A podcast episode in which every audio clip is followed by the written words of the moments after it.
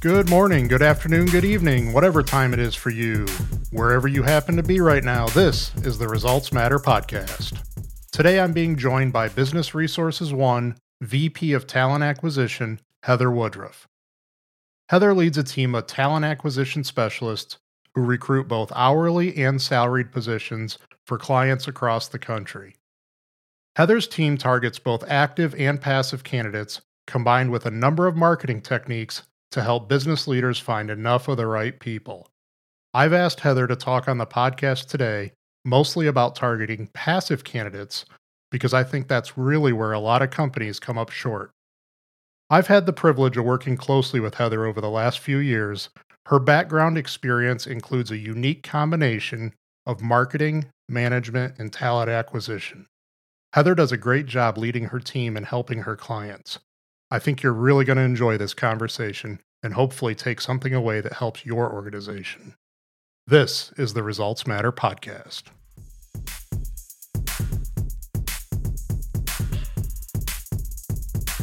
Hi, Heather. How are you? I'm good, Mike. How are you doing? Good. Thanks for coming and talking to us today about recruiting. Ah, it's my pleasure. So let's just jump right into it. What is the difference between recruiting active and passive candidates? Yeah, so your active candidates are the people that are out there who are looking for jobs, whether that is having conversations with people, they have their resume actively out, they have their status on LinkedIn turned on. Um, those are those people that are ready to make a move. So, uh, your passive candidates are ones that are typically already in a job, they're comfortable, they like where they work, and they are not actively pursuing a different career or a different company. So active recruiting is going after passive candidates, and passive recruiting is going after active candidates. Yeah, that's right. And that sounds so confusing when you're saying it. And even when I'm talking in normal conversation, I've had moments where I reverse the two. Um, but yeah, active recruiting is going after those passive candidates. So if you're actively looking for someone who's passive, you're actively looking for people who are not out there in any way, shape, or form looking for that position. So one one way is like hunting, one way is like fishing. You know, if we go out and we just post jobs online and wait for people to apply, that would be fishing, I guess.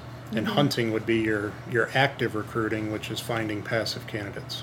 Yeah, and that it becomes really important because about 75% of employees out there are are are passive candidates. So they're they're candidates that are not in the pool that you might be commonly looking in, like whether it's a job board on Indeed um, or even just their updated statuses, like we mentioned on LinkedIn, there is nothing to indicate that they might be moving. So you do have to hunt for those people.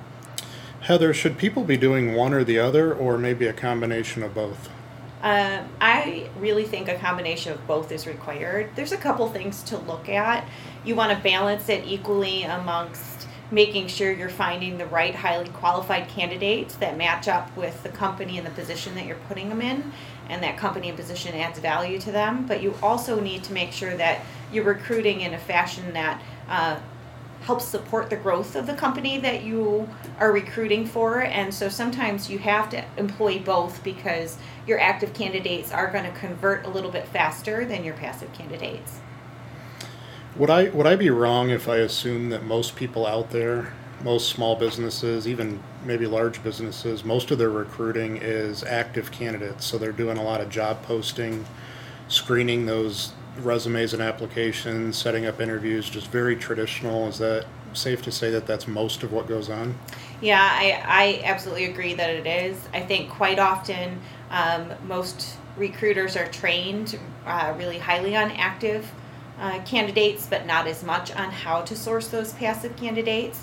Um, so it can be both a struggle from the standpoint of uh, whether or not they know how to do it, and it's also very because it can be time consuming. It's also one of those items that people sometimes have a hard time balancing and figuring out how they should work both of those things together in order to be successful.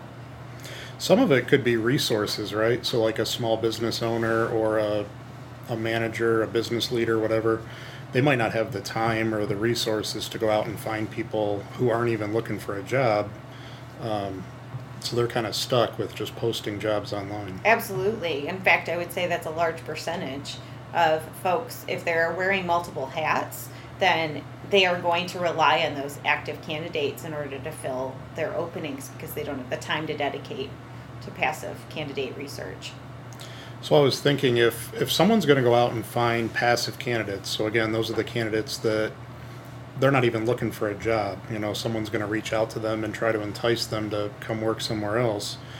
Um, for someone to do that and to be effective, they would first have to have a, an ideal candidate profile. So they'd have to know what they're looking for. Mm-hmm. Talk a little bit about an ideal candidate profile and why that's so important. Yeah, so a lot of people look at those. Ideal candidate profiles should be made up of more than just the technical skill set. So when you are trying to put something together, so you are really finding the right fit for the position or the company that you're searching for, you also want to include things like optimal characteristics. Um, you want to make sure that you're looking at that company's uh, vision, mission, core values to make sure you're aligning the uh, candidates up with the company. Uh, and you're also looking to see what is the value add on both sides of that relationship to make sure that that candidate's going to support the growth and success of the company, but the company will also be able to support the success and growth of that candidate in the way that they're looking to grow because that can be very different, right? From candidate to candidate that can vary. So you mm-hmm. kind of want to find out what is what is it that they highly value. So it sounds like common sense, but I would bet that most people are going out and recruiting, whether they're, they're doing active candidates or passive candidates, I would bet that they're going out without a real clear understanding of what they're even looking for.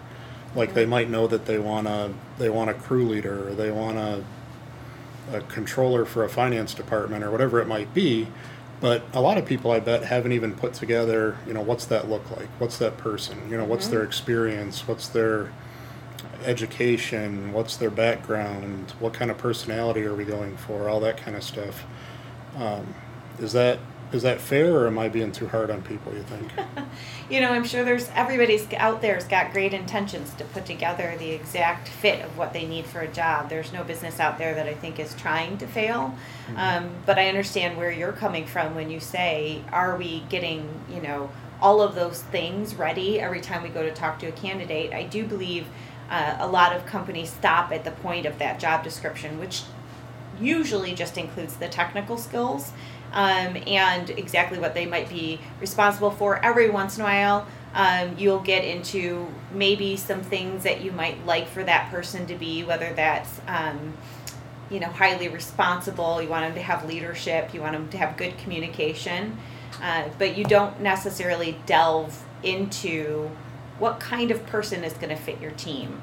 What kind of person do you need to bring onto that company to really make that uh, role successful as opposed to just somebody who can complete the role to the minimum satisfaction? One of my go to lines is that no organization can grow faster than its ability to recruit and retain enough of the right people. Mm-hmm. Um, recruit and retain enough of the right people. Talk about the difference in finding people and compared to finding the right people. Yeah, so I really look at it as um, I like to say is almost like matchmaking.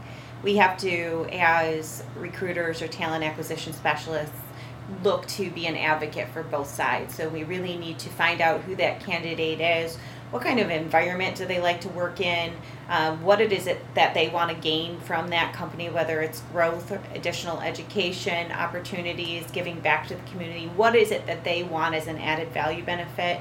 Um, are they a person who likes a dynamic workplace? Um, or not, and find those things out about them, and then also make sure we're doing our research on the opposite side with the company to find out, like we just talked about, with the deeper items that are past just what the job description says. What are the optimal characteristics? What team are you about to put them on? What are your major pan, pain points that you need this person to help with in order to try to match make and, and, and create the most successful situation possible so that you're not just placing a body in the role or a person who might be able to perform the job, but somebody who can actually stay longer with that that company because they're both going to get added value back to themselves while adding to the company's success. Sure. I always tell people that recruiting is more of a sales function than a management function. Mm-hmm. You know, to be a really, really good recruiter or a talent acquisition specialist, as you called it, um, sales skills are probably more beneficial than traditional supervisor, manager, leader type skills, wouldn't you say? Yeah, I really like this, and you know, comparison between the two roles, and I'll tell you why. When I look at recruitment as a sales function, um, I look at how am I going to qualify that candidate, um, just like you would qualify someone else that you're going to work with. I want to look at um, whether or not it's a good partnership for both sides. Is it that kind of win win scenario that we talk about um, having so that both people are winning in the scenario, the company and the candidate, um, and making sure that there is good communication, there is going to be good growth opportunities. So, what is that ongoing value piece going to be? And we do that in business too. Is this somebody, once we get them on board, can we support them? No, no, I don't think anybody would tell you that finding the right candidate isn't ideal. But I don't know if you know this, Heather, but we're in the middle of what everyone's calling a labor crisis. Um, we could argue about what has caused that or if it's ever going to get any better. Mm-hmm. But leaving that aside for the moment, things are difficult out there. It is very challenging to find people. What do you say to folks that, that would say, Heather, I agree, I would love to find the best people, but right now I just need people? Yeah, I would say that um, you will, if you just go after people instead of finding the right people and having a little more patience and finding out some alternative solutions to making it through this difficult time when you don't have that right person, you're putting yourself or setting yourself up into a cycle of repetition. You're going to end up hiring a person, put them into your staff, lose them sooner than you wanted to, and you're going to incur both the cost and the issue of um, time loss for anybody who's involved in that process. So they're all of a sudden donating more time to recruitment and training and all of the other things, growth and everything else that comes with that, uh, instead of focusing on the things that you really want them spending their day on in order to increase the success and, and maybe the, the growth of the company. So in terms of difference in results, if you're if you're going after passive candidates, so a man or a woman who's working somewhere already, and you were to reach out to them and try to entice them to come somewhere else, that's difficult. You know, that's not easy. You know, your I guess your batting average isn't going to be as high in terms of quantity of applications received from a job posting. I think that would be fair to say. Um, but would I be reaching to say that those candidates are better? the candidates um, that we go after passively, I don't know if I would say better. I would say well worth the effort. Sometimes you can find some really can- great candidates actively searching that are going to match your profile. They're going to be great employees for you, you to have. They just ended up in an organization that didn't match them. Sure. Um, and you get to grab those guys back.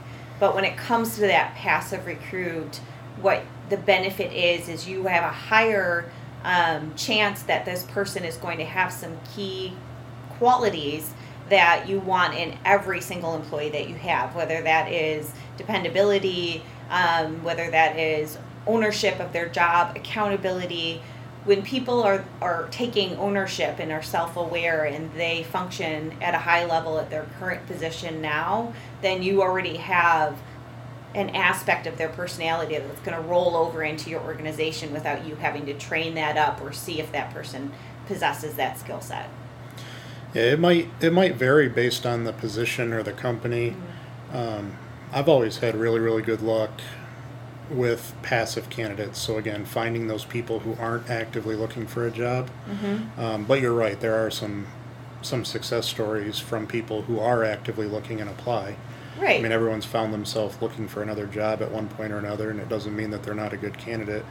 The the cool thing is, I see it when we go after our passive candidates who aren't actively looking for a job, is that you know that really forces us to have a target and an ideal candidate profile because mm-hmm. we can't start reaching out to people and trying to entice them to go somewhere else if yeah. we don't know who we're looking for. Yeah, and, and because that candidate isn't a warm lead, um, like active candidates can be, not only do you need to know your profile, but you really are in a position where you're about to sell something to somebody because you're trying to entice them away from a situation that they may currently enjoy. So the value proposition of what you have to provide them definitely has to go up. Um, so telling them more about what that job entails or what they're going to get back from that company becomes extremely important. So one of the things I keep telling people, and I get mixed results. I think some people have even got mad about this. Is I will tell them that there's not so much a labor crisis as there is a lack of good places that people want to work and jobs people want to do. Um, and that's not to say that the labor market is not difficult and finding talent's not difficult. But I, I, I personally think that companies, large and small, have done a have done a bad job, I guess, um, keeping up with the times in terms of being a great employer. So so yeah, the labor market's tough, but how many companies out there are great places to work, excellent places to work, and then how many of those places provide jobs that people actually want to do? You know, I know it's I know it's easier and it feels better to say, well, the labor market sucks, but I think companies and employers and leaders, um, managers, I think we need to step up and, I guess, I guess, do a better job creating places people want to work and jobs people want to do. Um, now, in the interest of that, or or in the spirit of that, um, I guess first my question would be, you know, do you agree? And second question would be, um, before someone starts reaching out to candidates that don't even know they're candidates yet, the person doing the recruiting should probably know the company and its offerings really well, in addition to having um, an ideal candidate profile. So we would want to know vision, mission, values, what kind of benefits, um, incentives, bonuses, um, charitable work. Mm-hmm. Um, if if if someone's company um, does certain charitable work or provides opportunities for their team members to do charitable work. Um, you know, that's important and that's something that people nowadays are looking for, maybe even more than before. You know, people people want an experience, they want work to be part of their life, all that kind of stuff. Um, so maybe talk maybe talk to that. I kind of asked two questions at once, but I guess do you agree with my position that that employers have a role to play in, in getting better? And then the second question is, or the second part of the question is, um, recruiters or business leaders. I mean, we got to know what we're talking about when we're reaching out to candidates. We got to know what our company has to offer. Mm-hmm. Yeah. So, to answer the first part of your question, um, I agree uh, that there's a lot of companies out there that are not always looking at what they're doing um, as a company to really support their uh, employees in a way that gives them a, a, longer value proposition outside of really good pay, maybe a few good benefits. Um, I would actually say, in addition to that, though, I would add for those companies that are even doing those things that have some really great um, benefits, incentive programs, uh, charitable you know giving that they're doing they are not publicizing it. So a lot of times too even if you are doing it they are undervaluing and under advertising that so that people know that this is a part of their culture and a part of the, the value proposition for any candidates that want to come aboard. So yeah you should always uh, look at what it is you're doing and i think the interesting part here mike for me is you can start small i think there's a lot of companies where this is an overwhelming proposition. When you say you're not doing it right, they want to fix it all at once.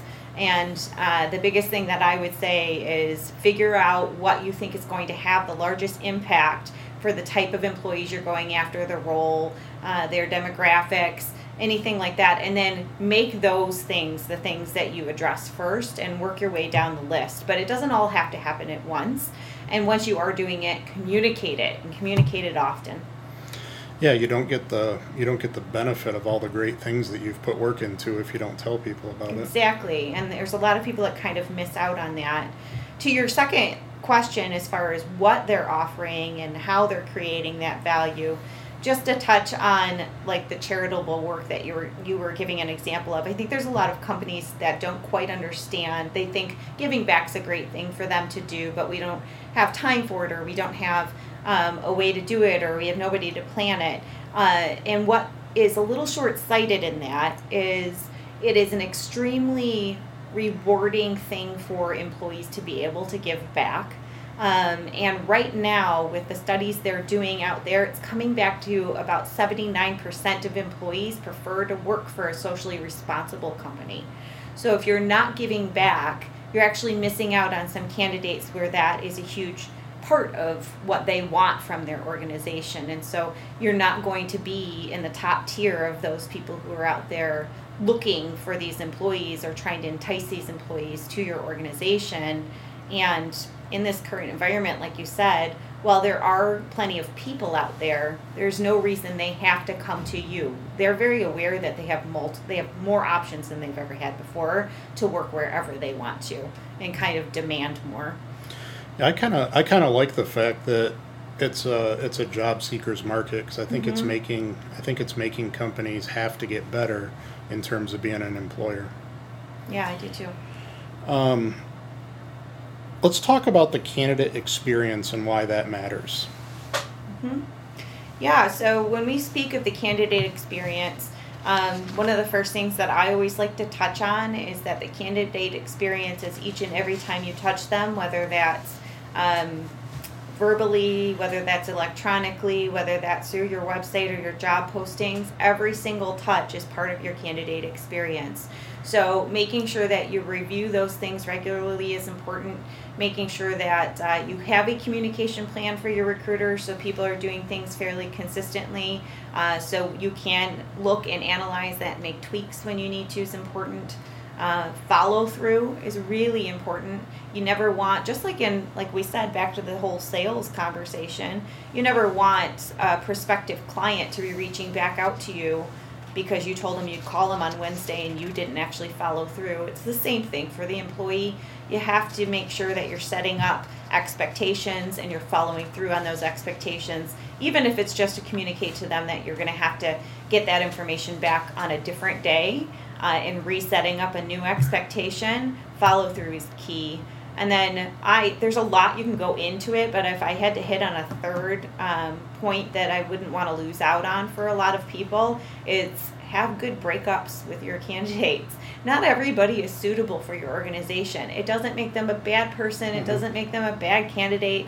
It just means they're not right for that role or they're not right right for your company because maybe something they're looking for from an organization that you can't provide. So it is really important just to have really good final conversations with your candidates uh, to let them know that you really appreciated their time and effort they put into the experience of trying to see if this was going to be a good partnership and a good role for them. And uh, letting them know that you'd love to be able to talk to them in the future if you do have a different position that comes up that you think they'd be perfect for. Um, end on a good note. There is no reason. And the biggest thing for me is it's not just a future opportunity, but it is a way to protect your brand. People these days love to go online and talk about the experiences they had, especially if they were negative. So if you want to try to avoid having that type of, um, you know, item online where you then have to dedicate more time to controlling and, and troubleshooting, then that's one of the ways to prevent that. Mm-hmm. Yeah, I just, um, and you know this story, I just, um, I did a, I don't know if it was a second or third interview um, with an individual at our company who was, or an inter- individual who was trying to become a member of our team. And I know I told you this story, and we passed it along to the to the recruiter also. But when I when I asked the individual if they had any questions for me, um, and I was the second or third person at our company they talked to, so they didn't really have a lot of questions, which was fine. Um, but this individual did want to take time and and just absolutely uh, uh, to let me know that they absolutely adored the recruiter that they worked with, mm-hmm. and you know not just um, you know that she was nice to work with and it was a good experience. I mean it, it I could tell it was genuine and I could tell it was authentic, and um, just the the experience was so positive And, you know, I know this, but it's not something I think about all the time. And that really reminded me that, you know, the experience doesn't start when someone's hired. Mm-hmm. I mean, you got to keep going. You can't stop then. Yep. But the experience starts in how they apply. You know, is mm-hmm. is your application long and drawn out and ask a 1000000 mm-hmm. questions that you know shouldn't be asked that early? Um, do they have to wait three or four days to hear back from you? All of that. But this individual that that was that was you know just just um, I don't even know what the word is, but very grateful for the recruiter and, and wanted to tell me about the experience. Um, the person told me that, you know, the, the recruiter even reached out after the first interview to see how it went, reached out after the second interview and wanted to see how it went. Um, I mean, I just think that stuff is so cool, and I think it goes a long way to the um, to the whole recruiting experience. And then if that person becomes an employee, the you know the experience they have with the company. Yeah, and uh, you touch on something where I think we as businesses we put that on the back burner a lot, which is that experience whether you know you're talking about on the employee side or the customer service side it's really easy to think that somebody is always going to have the time to go back and touch base with that person but that's why dedicated recruiters dedicated talent acquisition specialists can be so extremely helpful to an organization is you can then fine tune them to create that level of experience for your candidates. Yeah, which brings us, I guess, to the last point I wanted to make, or last last question I wanted to present. Um, small company, medium company, I don't know if it matters, maybe even a large company. When does it make sense for a business leader to consider using outside help to do their recruiting? I would say if your recruiting efforts are pulling away or pulling somebody's focus away from the most important thing, the highest value they have at their company in the role that they're in, you're at a point where you need to find additional help. So um, it's not that you don't have smart individuals who maybe are great hiring managers or even have really great conversations on the phone with them candidates as you go along, but that's pulling their attention away from the main reason you, you hired them and um, probably where they're the most talented is in these other areas. So even if somebody can handle that, that time, that that time piece, which we we've talked about this before in the past, Mike, you can't get time back. So you know that being an unrenewable resource that they have, when it's starting to eat that time away from people in your organization that could be doing something else that has higher value, you want to find a way to take that off their plate and give it to someone else. Yeah, uh, you know, another way to look at it is if if somebody can do it better or somebody can do it cheaper, let them do it. Yeah. Right? Yeah, it was funny at one point too. I even um, I know a lot of people who get worried uh, when they're going to outsource something. The biggest concern that they have too is what if this this organization doesn't protect the integrity of of our company. They don't they don't take the time to understand our core values, our mission statement, our vision. They don't take the time to you know understand what our brand is or who we want. Um, what am I going to do then? And it's very interesting to me because while there might be a ramp up period, just ask those questions of the person you're about to employ. Make sure those people are going to protect those things for you um, that they are going to take the time to get to know your organization so that they can go ahead and recruit on your behalf and really be a partner to you um, in an extension of your business rather than you know somebody who's just out in the world recruiting for the sake of recruiting. Awesome. Well heather thank you. Is there anything else that people should know about this topic before we before we shut it down no, I mean, I can't think of anything right off the top of my head. I just appreciate everybody tuning in. We're always happy to answer additional questions if something comes up. So if we didn't answer something you guys like, then feel free to reach out. I'm sure Mike will pass the question along to me, and I'm happy to get an answer over. Yeah, we'll put we'll put contact information down in the show notes. Um, absolutely, questions, comments. If anyone wants to be connected with Heather, go ahead and check out the show notes. We'll we'll make that connection. Heather, thank you so much. Not a problem. Thank you for having me, Mike. I appreciate it. All right. Bye. Bye. All right. Hopefully, you found today's conversation helpful. If you'd like to connect with Heather and learn more about how her team helps companies find enough of the right people, you'll find links to do so in the show notes. The Results Matter podcast is a production of Business Resources One. BR1 is a talent acquisition, training, coaching, and business solutions firm. We invite you to connect on social media and contact us through our website. We'll put links to connect and contact us in the show notes. And if you haven't already, subscribe to the podcast so you never miss an episode. Friends, thank you so much for listening today to the Results Matter podcast.